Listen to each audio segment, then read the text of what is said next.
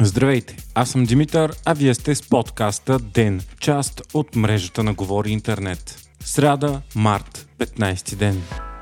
Руски изтребител се е сблъскал с американски дрон над Черно море. Това съобщи Пентагонът. Самолетът Су-27 се ударил в пропелера на разузнавателен дрон MQ-9 Reaper, който е извършвал рутинни операции в международното въздушно пространство. Преди това руският изтребител е изпуснал гориво върху дрона и е прелетял опасно близо до него. Европейското командване на САЩ е изпратило два изтребители за да прехванат руския, като какво се е случило с него не се съобщава, а дронът е напълно изгубен. Пентагонът нарече случилото се непрофесионално и опасно и обяви, че ще продължава да изпраща дронове в международното въздушно пространство. Русия също потвърди за инцидента, но има друга версия. Според Москва сблъсък не е имал, а срещата между двата летателни апарата е станала край Кримския полуостров. Полетът на американския дрон е бил в нарушение на границите на района с временен режим на използване на въздушното пространство, установен за целите на провеждането на специалната военна операция, който бил съобщен на всички страни. Според руската версия, американският дрон не е бил ударен,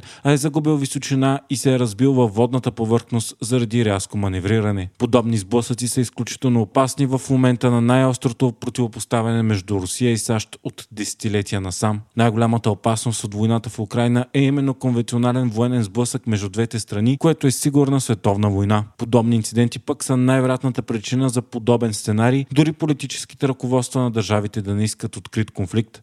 От февруари февруари 2022 година държавите на НАТО събраха много сериозни военни сили в граничещите с Русия държави от Алянса, а разъзнавателните полети бяха засилени. В същото време армията на Москва е изключително активирана заради бойните действия в Украина. Това е първият прак сблъсък между руската и американската армия от началото на войната, макар и случайен.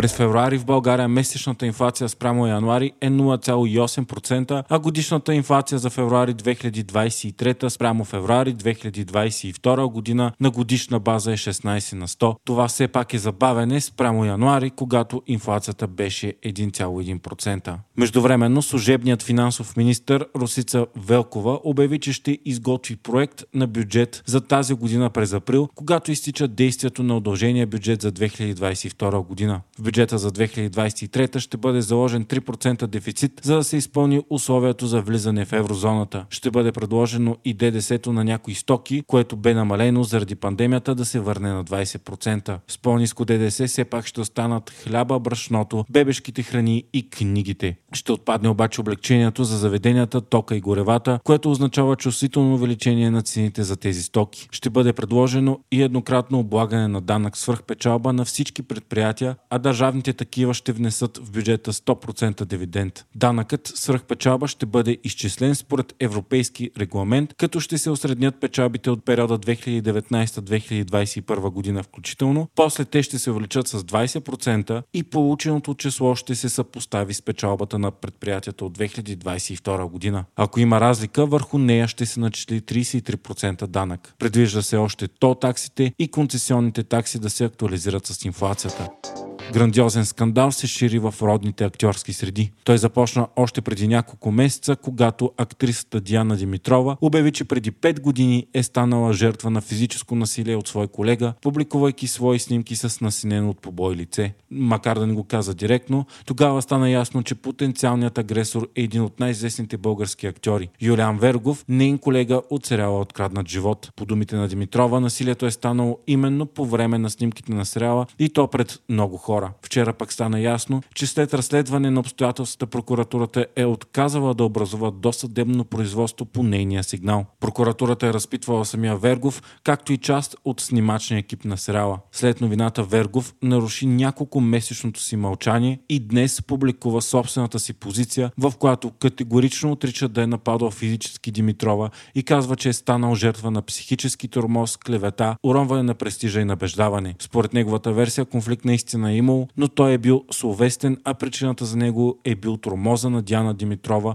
насочен към неговата дъщеря. Тогава двамата актьори са били в близки професионални и приятелски отношения, като Димитрова пък твърди, че те са били в интимна връзка. Зад Юлиан Вергов категорично застанаха много негови именити колеги, включително Захари Бахаров и Теодора Духовникова. Днес пък Диана Димитрова заяви, че ще съди Юлиан Вергов за клевета заради изказванията му. Тя го нарече рецидивист с психично болни отклонения, който бил пазен от закона. Куентин Тарантино е завършил сценария на своя десети филм, който най-вероятно ще бъде и последен, пише Холивуд Репортър. Сценарият е озаглавен кинокритикът, а действието ще се развива през 70-те години в Лос Анджелес. Той се пази в тайна, но филмът най-вероятно ще е посетен на Полин Кел, една от най-влиятелните американски журналисти и кинокритици. Тарантино многократно е казвал, че иска да направи 10 филма преди да навърши 60 години и след това да се откаже от киното. До момента той има 9, като двете части на Kill Bill се броят за един филм. Според неговата философия, режисьорите стават по-лоши, когато устаряват, като губят връзка с реалността и най-слабите им филми са последните 4 от кариерата им. И затова и самият той иска да бъде запомнен на върха на кариерата си. Последният му филм, имал едно време в Холивуд, излезе през 2019 и бе добре оценен от критиката и зрителите, но въпреки звездния състав не се нареди до шедьоврите му като криминале, Джанго, Гадни копилита и Гудница кучета. Вие слушахте подкаста Ден, част от мрежата на Говори Интернет. Епизодът подготвих аз, Димитър Панайотов, а аудиомонтажът направи Антон Велев.